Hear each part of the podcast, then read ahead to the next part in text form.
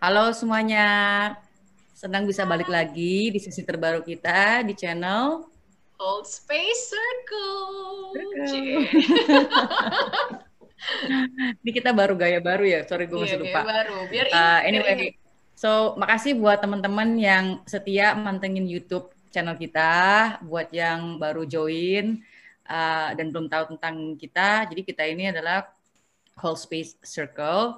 Kita buat dengan motivasi uh, untuk membentuk komunitas ya, ya sebenarnya Ya, benar. gitu supaya kita berbagi di uh, untuk hal-hal yang mungkin sedikit private dan personal dan hal-hal yang berbeda dari yang biasanya gitu kan tapi tujuannya adalah menjadi diri yang seutuhnya yeah. emang emang harapannya gerakan ini bisa mengubah stigma-stigma yang ada di masyarakat bisa buat uh, menerima kita diri kita apa adanya dan juga uh, membuat perubahan atau change gitu supaya kita dalam diri kita juga bisa berkembang sama-sama. Yes, benar banget nih Din. Nah, ngomongin soal change ya atau perubahan, pas banget nih sama tamu kita kali ini. Karena menurut gue dia ini adalah seorang change maker atau pembawa perubahan. Ya. Oke, welcome Panji. Welcome Panji. Selamat Halo Mbak Fe, Mbak Dinda. Thank you lo udah diundang ke sini dan senang banget bisa kenalan langsung sama Mbak Dinda nih. Kalau sama Mbak Fe, kita udah setahun lah ya pernah Udah, ada di udah satu tempat yang sama. Iya. Oke, te- dan ternyata sebenarnya prestasinya banyak juga ya. Banyak banyak banget. Ya, ini aku harus baca dulu nih karena saking banyaknya aku harus nulis. Ini panjang banget. Iya, untuk ukuran Panji masih umur 26 kan ya sekarang ya. Ya ya, iya Mbak Dinda. Ya, ya, ya. jadi prestasinya udah banyak banget gitu. Nah, jadi salah satunya nih Panji eh, adalah pendiri Yayasan Istana Belajar Anak Banten eh, atau Isbanban Foundation ya.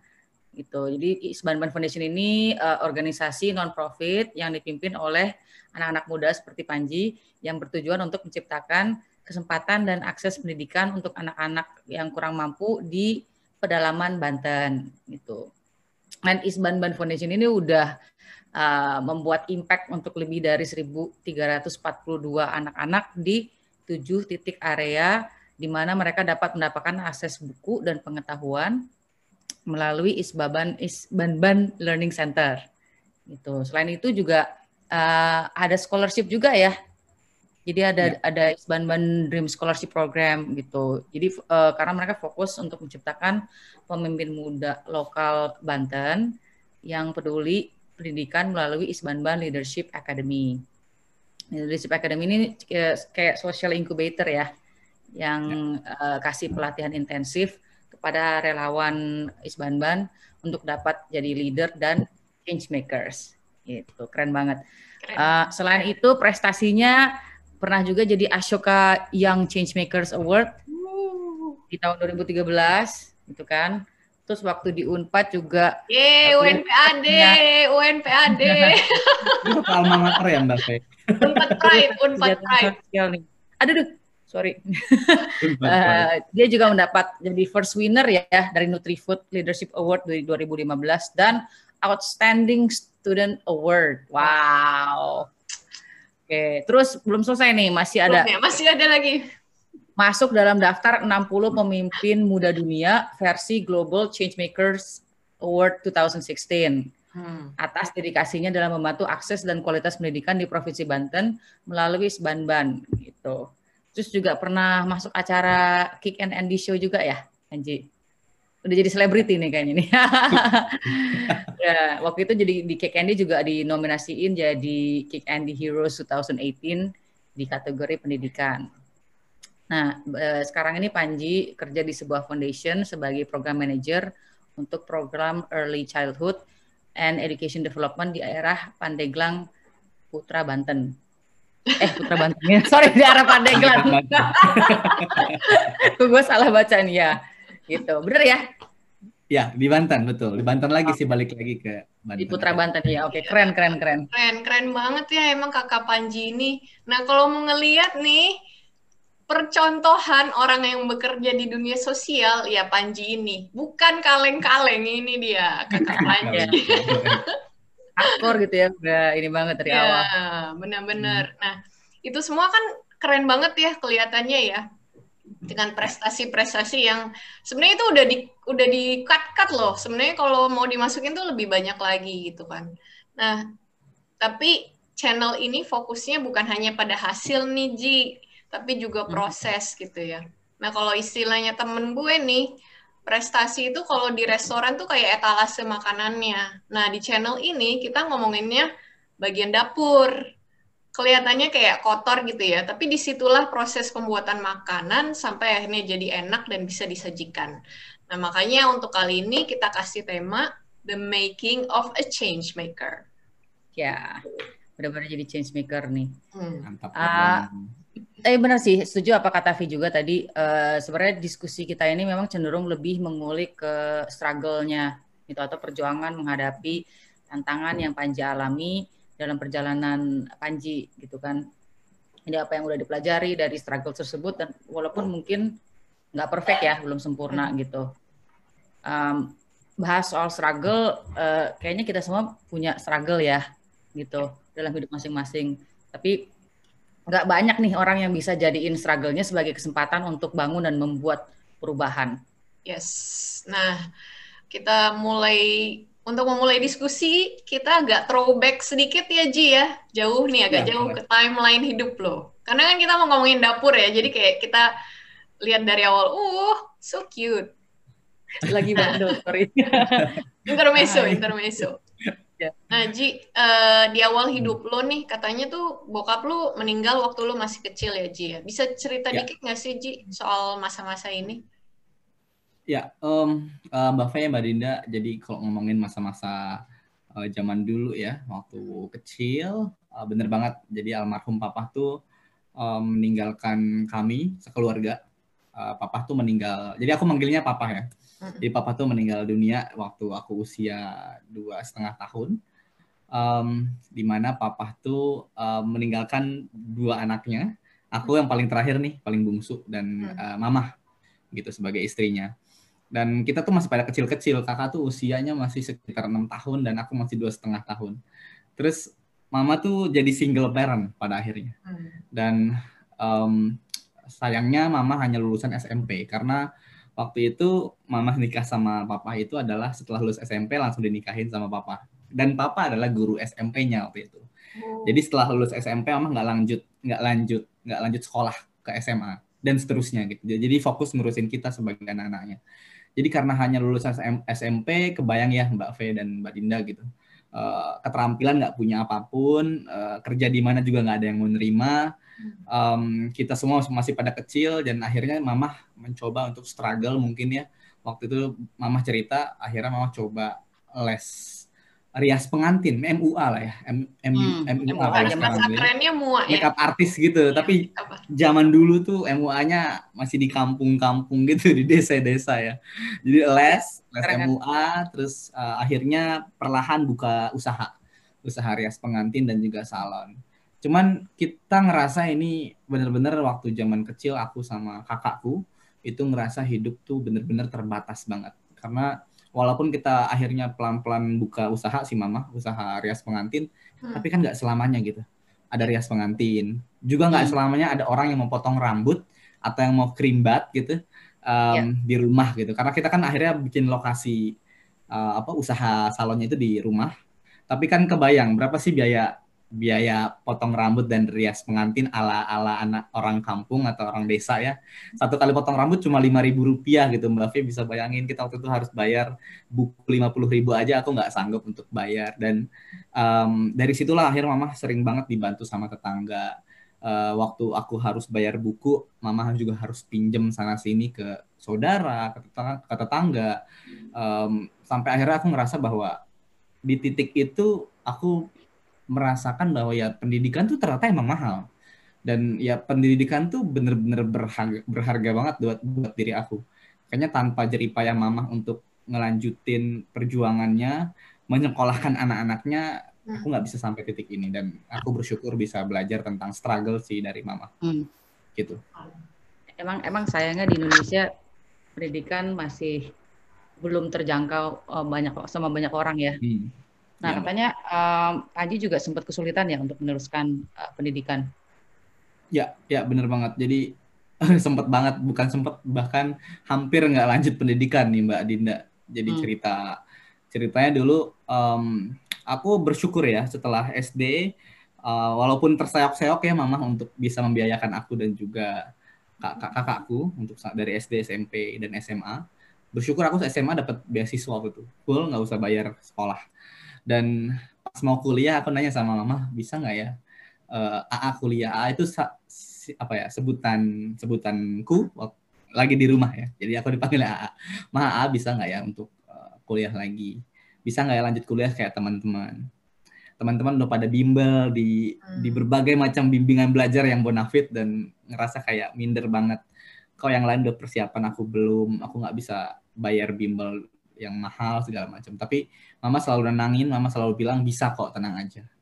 Rezeki itu ada insya, insya Allah ada jalannya gitu. Jadi nggak usah khawatir, um, AA pasti bisa kuliah. Walaupun aku sebenarnya hari itu tahu kalau mama tuh nggak punya tabungan pendidikan untuk anaknya sama sekali karena semua habis untuk biaya ekonomi, biaya kehidupan sehari-hari. Besok makan apa? Jadi jangka waktu hidup kita tuh cuman cuman hari ini dan besok. Lusa tuh nggak tahu makan apa lagi gitu. Jadi gitu. Jadi uang akhirnya aku mencoba untuk ngumpulin uang jajan SMA. Jadi selama SMA aku mungkin kasih waktu itu dikasih jajan seminggu sekali karena aku jauh sekolah SMA tuh di kota, mama di kabupaten ya. Jadi agak cukup jauh. Aku ngerasa bahwa sekolah tuh harus jauh supaya bisa belajar mandiri. Dan akhirnya aku dari uang jajan yang dikasih sama mama aku coba sisihkan eh, beberapa setiap harinya supaya nanti bisa beli formulir uh, eh, SNMPTN. Jadi waktu itu namanya masih SNMPTN, sekarang juga masih sih Nah, hmm. jadi um, um, dan waktu itu aku coba aku berhasil ngumpulin tiga formulir. Jadi formulir SNMPTN, formulir untuk ujian mandiri, satu lagi formulir SBMPTN yang tulis tuh. Dulu tadi dipisahkan dulu SNMPTN sama SBMPTN. Hmm. So akhirnya aku coba nih dari uang-uang uh, formulir itu waktu yang penting pikiranku cuma satu. Coba dulu gagal urusan belakangan. Hmm. Uh, atau sukses itu bonus. Jadi kalau gagal itu pasti sukses itu bonus ya udah aku coba aku daftar gitu ya. Dan aku coba uh, nekat daftar pertama kali di SNMPTN jalur undangan pakai rapot itu ke ilmu politik UI. Ceritanya pengen membantu atau berkontribusi lah buat Banten. Tapi ternyata Allah nggak kasih izin, terus aku gagal. Gagal jadi politikus aku coba daftar ya? lagi. Nggak bisa jadi politikus mbak. ya jadi aku gagal gitu. Mbak, ini ya. So aku akhirnya coba daftar uh, eh, SNMPTN tulis lah dan aku coba ikutan SBMPTN-nya lah ya. Dan ikutan tetap masih keke ikut masuk jurusan ilmu pemerintahan, tapi bukan di UI. Di UGM hmm. aku cobanya. Dan hasilnya gagal lagi. So, aku ngerasa enggak ya cuma baru dua kali gagal, hajar terus. Akhirnya masih penasaran sama UI, aku coba daftar lagi tapi jalur seleksinya beda. Ini jalur seleksinya PPKB. Kalau nggak salah itu pakai rapot dan juga pakai jalur prestasi gitu. Jadi ada kayak sertifikat-sertifikat prestasi dikumpulin dikirim ke UI dan sekolah-sekolah pilihan aja tuh ternyata di Indonesia yang di, di, dipilih. Dan aku salah satu orang yang nekat untuk masukin. Walaupun jurusanku IPA aku masukin waktu itu fakultas hukum. Jadi aku daftar ke FHUI terus dari waktu itu ada tujuh ribu pendaftarnya. Jadi ambil cuma 50 orang. Terus aku masuk gitu Mbak Dinda dan Mbak Fe. Bersyukurnya aku masuk. Masuk um, satu dari 50 anak yang masuk ke FHUI tapi kaget ketika dikasih pengumuman bahwa aku harus bayar uang sejumlah sekitar 21 juta karena ini jalurnya PPKB bukan jalur reguler. Jadi lebih hmm. tinggi daripada yang reguler. Itu biayanya udah kayak biaya untuk semester awal sampai um, biaya bangunan gitu-gitulah. Dan akhirnya inilah yang buat aku galau dan aku ngerasa bahwa aku mau maksain tapi akan nyusahin mama dan keluarga atau aku lepas dan aku akan berjuang lagi di tempat lain dan keputusannya aku lepas karena aku ngerasa jangan sampai mama jadi beban pikiran walaupun UI-nya keren tapi belum tentu keren dan juga belum tentu bisa ngebanggain orang tua. Jadi aku lepas dan akhirnya intinya aku daftar lagi lah di tempat lain. Terus aku daftar IPB waktu itu daftar jalur beasiswa dari PT Sinarmas itu ada beasiswa kalau nggak salah waktu itu corporate jadi kayak corporate scholarship. Aku daftar uh, tapi jurusannya perkebunan kelapa sawit. Terus uh, menariknya, kagetnya aku da daftar IPB jurusan perkebunan kelapa sawit itu diterima gitu. Ada sekitar cuma 75 orang yang terima dari 3000 yang daftar. Aku daftar terus terima terus di diminta untuk tanda tangan. Kalau misalnya aku ambil, aku akan kuliah eh akan kuliah selama dua tahun di IPB dan lulus aku akan langsung kerja gitu di di tempatnya Sinar Mas. Tapi waktu itu aku ngerasa kok kayak bukan passion ya. Kok perkebunan kelapa sawit ya. Kok aku ngerasa ini bukan aku banget. Jadi aku hmm. lepasin hmm. waktu itu aku bilang ke mama mas semoga uh, bisa dapetin kampus yang lebih uh, sesuai dengan passionku. Jadi aku lepas tuh sepede itu Mbak Dinda dan Mbak V. Padahal aku belum dapat kampus sama sekali dan itu udah beasiswa dan sangat-sangat dijamin untuk bisa kerja gitu ya. Buat yeah. anak SMA bisa kerja setelah lulus itu gajinya sekitar 7 juta baru di awal itu kayak gede banget. Oh, itu harus, aku harus lepas gitu. Yeah. So akhirnya aku sampai ngerasa di mana bisa nggak ya aku kuliah tetap kuliah di tahun ini gitu. Dan karena dari banyak pengalaman aku ditolak di SNMPTN dan SBMPTN udah masuk UI tapi nggak diambil masuk IPB juga nggak diambil gitu. Masuk masuk daftar UGM nggak di, nggak diterima akhirnya aku waktu itu nyoba masuk jalur mandirinya Unpad. Dan aku ambil jurusan kesejahteraan sosial karena aku baru ingat aku punya mimpi dalam diri bahwa aku pengen uh, berkarir di dunia sosial setelah aku lulus SMA dan ternyata Allah kasih rezeki di situ karena jalannya di situ. Terus ya. dikasih dapat bidik misi Mbak Mbak Dinda dan Mbak Fe. Jadi bidik misi itu uh, beasiswa full selama empat tahun dan aku gratis kuliah tanpa harus bayar sepeser pun. Gitu. Nice. Jadi wow. wow, wow, wow banget sih perjalanan lo ya Ji. Luar biasa sampai akhirnya bisa kuliah ya. Itu usia segitu lo udah melewati perjuangan seberat itu ya Ji. Wow banget sih. Nah, ngomongin nih soal masa waktu lu masih ngalamin kesulitan ya Ji secara ekonomi. Gimana sih lu dulu hmm. memandang diri lo dan juga kemiskinan yang dialami oleh Panji dan keluarga? Maksudnya kayak lu pernah gak sih kayak ngerasa kehilangan harapan dan kayak nggak berdaya gitu dengan kondisi lo itu? Kan kita udah pengalaman ya Ji ya membantu anak-anak marginal di kantor kita dulu dan ya kita lihat banget lah gimana sebagian dari mereka tuh bisa kayak kehilangan harapan gitu dan juga nggak berdaya dalam menghadapi masa depan gitu. Tambahan juga nih, mereka nih emang karena kurang dapat kesempatan, akhirnya nih mimpi mereka jadi terbatas gitu.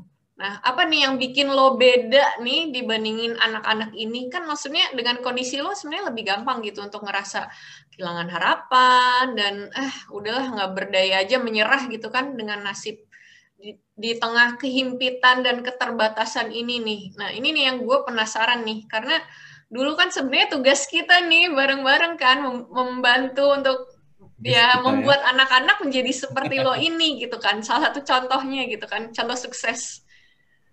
Ya, menarik Mbak V pertanyaannya. Di tengah keterbatasan dan kehimpitan ya, iya. apalagi ekonomi. iya. uh, uh, aku uh, dari uh, dulu aku selalu ingat ya. Uh, mama selalu bilang gini uh, a gitu. Dia mama bilang ke aku uh, kita tuh udah nggak punya apa-apa. Dan kita juga bukan dari orang yang punya apa pun bukan dari orang berada kita nggak punya warisan apa pun gitu. Nggak bisa ada yang bisa kita bawa secara harta gitu. Tapi akhirnya mama bilang gini dan karena kita itu berada dari dalam uh, orang-orang sebagai orang-orang yang punya keterbatasan dan bukan dari orang mana-mana akhirnya nggak ada pilihan lain selain bangkit dari titik terendah. Karena kita tuh posisinya sudah sangat rendah ada di bawah gitu. Jadi pilihannya bukan ke bawah lagi karena di bawah. Pilihannya cuma ke atas. So pilihannya cuma satu bangkit atau kita bakal selalu ada di titik ini. Titik yang mana kita tuh nggak punya apa-apa dan nggak jadi apa-apa. Jadi mama bilang gitu waktu jadi aku selalu bilang ya juga ya gitu. Kita udah nggak jadi apa kita bukan siapa-siapa nggak ada apa-apanya dan kalau nggak ada pilihan nggak ada pilihan lain selain selain meloncat ke atas, berlari dan juga uh, lebih percaya diri lagi. So akhirnya mama yang menurut aku yang aj aku uh, yang ajarin aku gimana caranya berjuang dan uh, beliau juga yang ngajarin aku nggak ada rumus instan untuk sukses sebenarnya. Hmm. Dan semua butuh proses um, dan aku sampai hari ini selalu selalu percaya semua adalah uh, buah dari proses. Semua hasil adalah buah dari proses.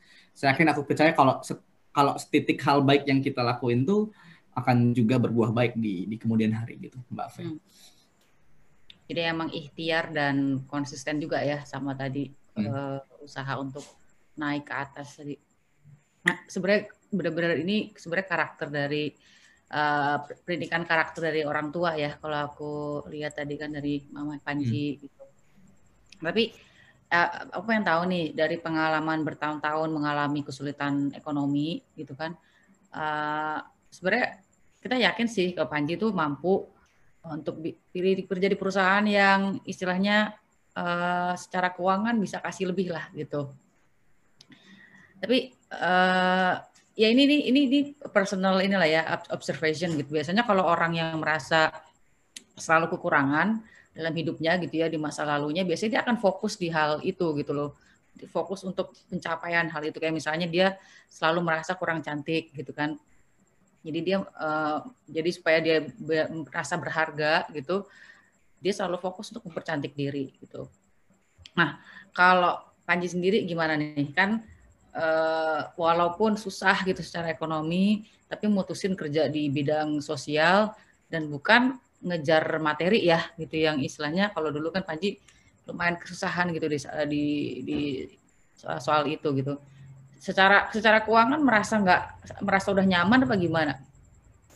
Ya, um, kalau ngomongin secara keuangan merasa nyaman apa enggak, wah itu luar biasa sih. Uh, sangat struggle juga yang Mbak Dinda gitu. Dan benar juga seperti yang Mbak Dinda bilang, biasanya orang kalau misalnya punya keterbatasan ekonomi di suatu di, di zaman dahulunya gitu biasanya sekarang itu juga akan ngejar ke arah sana supaya puas apa yang dulu dirasakan dan sekarang bisa ngejar ke arah sana. Cuman aku selalu belajar sama almarhum papa Mbak Dinda. Hmm. So papa itu kan dulu um, uh, guru di SMP ya, guru uh, guru sejarah dan sosial gitu. Hmm. Jadi um, beliau adalah emang inspirasiku dari dulu, walaupun aku nggak pernah tahu mukanya seperti apa, ingat seperti apa, cuma lihat dari foto aja. Tapi papa waktu ninggalin aku uh, meninggal dunia pada saat aku umur dua setengah tahun gitu, um, banyak orang yang cerita sama aku bahwa papa tuh orang yang baik. Papa orang yang selalu bantuin orang lain uh, di saat ada orang yang kesusahan. Terus inspirasi para murid dan juga guru-guru di sekolah gitu. Um, walau papa udah nggak ada di dunia di dunia sekarang gitu, tapi kebaikannya kok bisa ya dikenang sampai hari ini sama orang-orang di sekitarnya. So akhirnya um, papa selalu bilang kata kata mama ya aku diceritain sama mama, papa selalu punya prinsip katanya kalau misalnya bantu orang tuh ukurannya emang bukan uang. Ukurannya tentang apa sebenarnya yang kita bisa bantu hari ini sekecil apa pun gitu. Dan um, kalau misalnya punya makanan ya kasih makan gitu. Kalau misalnya kita bisa kasih makan misalnya minimal sama tetangga kasih ke tetangga jadi papa tuh ngajarin aku secara nggak langsung kalau meninggalkan legacy baik adalah sebuah cara supaya kebaikan terus bisa selalu didoakan sama orang-orang sekitar. Walau aku berasal dari keluarga yang uh, sangat sederhana dan sangat terbatas dalam hal finansial, tapi lagi-lagi tujuan hidupku bukan tentang memperkaya diri sendiri ataupun memperkaya uh, material secara finansial, tapi aku selalu ingin sekali memperkaya hati supaya hati ini bisa terus bisa berbagi, uh, berbagi apa pun yang bisa aku lakuin sih sebenarnya. Jadi ya akhirnya ya gara-gara itu ya gara-gara aku juga terinspirasi dari dari apa yang papa lakuin dulu pas semester 2 aku bangun si Isbanban ini nih Mbak Dinda. Isbanban hmm. Foundation, si Yayasan Isbanban ini aku bangun pas semester 2. Ini inisiasi project kecil, bentuknya taman baca buat ngebantuin adik-adik yang nggak punya buku dan juga nggak hmm. punya akses pendidikan di daerah pelosok. Harapannya ini bisa jadi legacy nggak cuma aku tapi legacy teman-teman anak muda lain di Banten supaya ini bisa terus dikenang sama anak-anak. Terus tadi ngomongin juga keterbatasan ekonomi, sebenarnya aku punya pilihan mau memperkaya, maksudnya mau fokus aja untuk aku punya financial stability yang terus-terusan atau enggak. Karena setelah lulus nih Mbak Dinda, ini cukup cukup uh, plot twist juga ya. Aku jurusan sosial, terus pas lulus aku langsung kerja di corporate. Jadi aku kerja di corporate, uh, waktu itu aku dapat kesempatan di Nutrifood Indonesia um, secara fasilitas, secara gaji, tunjangan gitu semua. Ya. Suasana kerja oke okay lah ya, Mbak Dinda ya. gitu. Tapi um, aku akhirnya waktu itu masih sangat ini apa muda ya. ngerasa bahwa yang passion gitu. masih sangat muda gitu, kayak ngerasa ah, kok gue ya, kerja di corporate ya, kok uh, megang marketingnya kan aku tuh pengen uh, di sosial gitu. Jadi akhirnya aku coba uh, setelah aku satu tahun di sana aku aku aku dengan dengan tidak panjang pikir ya dengan tidak berpikir panjang aku resign. Terus aku resign terus aku nikah. Di usia aku masih 22 tahun. Itu mungkin sangat muda sekali. Dan sekarang bahkan aku udah punya satu anak. Uh, umurnya udah hampir tiga tahun dua setengah tahun lah ya. Dan um, intinya adalah um, uh, aku coba setelah uh, resign dari corporate aku coba daftar ke NGO ceritanya. Supaya me me memenuhi hasrat passionku ceritanya mbak. Hmm. dan hmm. akhirnya uh, aku tidak beruntung. 27 NGO tuh aku hitungin ya. Ada 27 tuh NGO yang nolak aku. Pun kalau misalnya daf dapat cuma dapat sampai tahap wawancara. Jadi cuma ada kayak tiga atau empat NGO yang sampai wawancara terus aku nggak cocok lagi nggak jadi gitu. So akhirnya karena aku ngerasa kebutuhan finansial udah sangat mem, apa mepet banget dan aku udah hmm. berkeluarga waktu itu um, aku akhirnya aku coba nyemplung lagi ke dunia uh, selain NGO atau uh, sosial. Dan ini lebih parah lagi aku akhirnya aku coba uh, nyemplungnya di dunia travel agency. Uh, travel agency ini aku jadi tour demi leader surprise soalnya kan? Uh -uh, betul. demi surprise aja ya surprise banget. Jadi so akhirnya uh, akhirnya aku jadi tour leader terus akhirnya aku ngerasa ya udahlah uh, ya udahlah nggak apa-apa di, dicoba aja daripada aku nggak makan dan istriku nggak makan, anakku juga nggak makan, ya sudah aku kerja di dunia travel ini uh, gaji ya begitu uh, sesuai trip ya, karena kan sesuai trip. Jalan-jalan pasti sih, cuman kan ini kerjaan jadi bukan aku pikirkan jalan-jalan. Passion nggak banget, nggak juga sih, maksudnya nggak nggak terlalu passion banget, tapi uh, ya gitu gitulah. Terus akhirnya terakhir aku resign dari travel, ketemulah Mbak V di salah satu yayasan yang uh, fokusnya juga di social enterprise dan ini menjawab passionku sih waktu itu pertama kali dengan gaji yang cukup menurutku uh, skill baru, knowledge baru dan teman-teman baru. Dan aku ketemu Mbak Fe di situ. Thank you. Ya, takdir mempertemukan kita ya. Takdir mempertemukan kita Mbak Fe. nah, nih Ji, kalau boleh tahu nih, apa sih sebenarnya ketakutan ya atau mungkin uh, apa ya kayak selain ketakutan ada pressure juga yang lo merasa kayak apa ya yang paling lo rasakan lah yang terbesar ya yang lo hadapin dalam karir Ji kan lo udah kayak gue Messi dengan usia lo yang muda lo kan udah dari sisi kuliah tadi struggle-nya banyak kerjaan juga udah banyak gitu kan. Apa sih ketakutan dan pressure terbesar lo? Dan gimana cara lo ng ngadepin semua itu? Ah menarik sekali. Uh, ketakutan ya dan pressure. Kalau untuk ketakutan sebenarnya aku cuma takut kalau aku tuh nggak um, bisa enjoy gitu dalam dalam berkarir. Jadi kayak kerjaan yang nggak sesuai hati kan akan ngaruh ya sama output yang dihasilkan sama apa yang kita kerjain gitu. Kalau dalam jangka panjang ini kan bakal ngaruh sama kepuasan kita kerja gitu, kepuasan diri kita. Kalau ngerasa nggak puas, terus akhirnya nggak bisa hasilin karya dan akhirnya dari apa yang kita kerjain tuh kita nggak punya karya apa pun dan kita ngerasa ya nggak puas diri aja gitu. So akhirnya hmm, pengalaman aku saat ngerjain uh, pekerjaan di luar apa yang aku yakinin tuh ngebuat aku kurang puas sama apa yang aku kerjain. Jadi kayak masih ada yang kurang gitu mbak. Dan cara ngehadapin ketakutan menurutku um, salah satunya adalah sebenarnya nyoba aja sih ngeyakinin diri kalau semua pekerjaan apa pun itu gitu asal diniatin dalam hati dan benar-benar sungguh-sungguh um, buat belajar pasti sih di dalamnya kita bakal lama-lama juga enjoy ngerjainnya. Itu ketakutan. Jadi dibawa enjoy aja yakinin dalam diri gitu. Dan kalau pressure uh, pressure um, terbesar dalam hal karirku tuh mungkin kayak gimana sih bisa nyampein uh, nyampe target sama apa yang diharapkan sama tempat kita kerja. Kan kayak kalau ada di organisasi di perusahaan apa pun kan pasti punya target dong. Nah biasanya kan pressure uh, pressure tuh kayak tekanan-tekanan tuh munculnya dari atasan ya. Atau dari uh, tim kerja. Cuman banyaknya sih biasanya dari dari dari dari dari atasan gitu. Hmm. tapi mungkin gini aja sih. Cara kita adalah memahamin aja sih karakter karakter atasan kita karakter tim kita. Sedikit aja kita nggak paham bisa jadi ini bakal jadi uji mental kita dalam kerja uh, bahkan menurutku ini um, tekanan atau pressure tuh harus tetap ada sih. Jangan gak ada sama sekali. Bahkan nanti kita bakalan nggak punya uh, nggak uh, punya target yang yang yang yang sesuai dengan apa yang kita inginkan. Jadi pressure tuh harus tetap ada. Yang penting proporsional, nggak ketinggian, nggak kerendahan gitu, tapi proporsional harus tetap ada. Dan um, apa ya namanya, uh, menurutku pressure tuh baik. Soalnya kita tetap harus punya tekanan supaya kita tetap fokus sama goals yang kita mau. So, mungkin itu sih uh, Mbak Fe dan Mbak Dinda. Ah, Oke, okay. menarik banget ceritanya nih. Uh, kalau aku boleh summarize dari perjalanan uh, dan cerita Panji ini ya, uh, pertama I think uh, kita harus belajar untuk tahan banting, gitu kan, dan uh, tetap berbagi ya, walaupun dalam kesulitan gitu, di, di tengah semua keterbatasan, karena ukurannya bukan uang, tapi memang ukurannya untuk memperkaya hati, gitu. Kedua juga sebenarnya nggak ada yang instan ya, apa pun itu butuh proses gitu kan. Uh, semua prestasi yang Panji raih saat ini itu memang melalui eh, perjuangan-perjuangan yang berat gitu. Uh, ketiga, pendidikan karakter dari keluarga itu ternyata penting banget ya. Yang ini yang membuat uh, Panji selama ini juga bisa survive gitu. Yang terakhir juga menurut aku yang penting adalah tetap bisa nyimbangin antara uh, passion dan kebutuhan uang. Jadi supaya sama-sama terpenuhi ya. Gitu.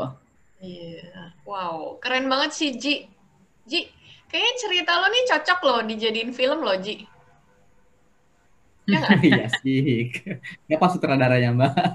Ya pasti butuh produser dulu sih Ji, biar ada dana. Oh ya, produser dulu. Siap, Mbak siap ya jadi produser ya.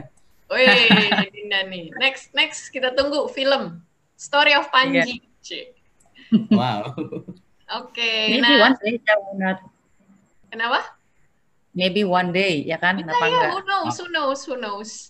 Nah, menurut gua kayak ya itu tadi gue bilang ya dengan usia lo yang muda ya struggle yang dialamin dari muda banget itu yang ngebentuk karakter Panji sekarang gitu kan jadi kayak tadi baik lagi ke yang etalase dan dapur itu ngelihatnya kayak prestasinya masih muda ya banyak banget ya gitu ya ya karena emang struggle-nya itu dialami dari muda gitu yang mungkin nggak banyak orang alamin gitu kan nah yeah. Iya. uh, sekian uh, diskusi kita kali ini. Thank you banget sekali lagi buat Panji udah mau share personal story-nya yang keren banget. Uh, nah buat yang ngerasa bisa relate lagi-lagi dengan topik ini atau mungkin ada usulan topik lain atau bahkan tertarik untuk sharing bisa kontak kita atau leave a comment di bawah. Uh, email kita juga bisa di holdspace.circle@gmail.com atau kontak di Instagram account kita holdspace_circle. Circle. Ya, dan bisa juga didengerin uh, video ini podcast di Spotify. Nama akunnya juga sama Hold Space Circle. Thank you. Yeah. Bye. Thank you. Bye.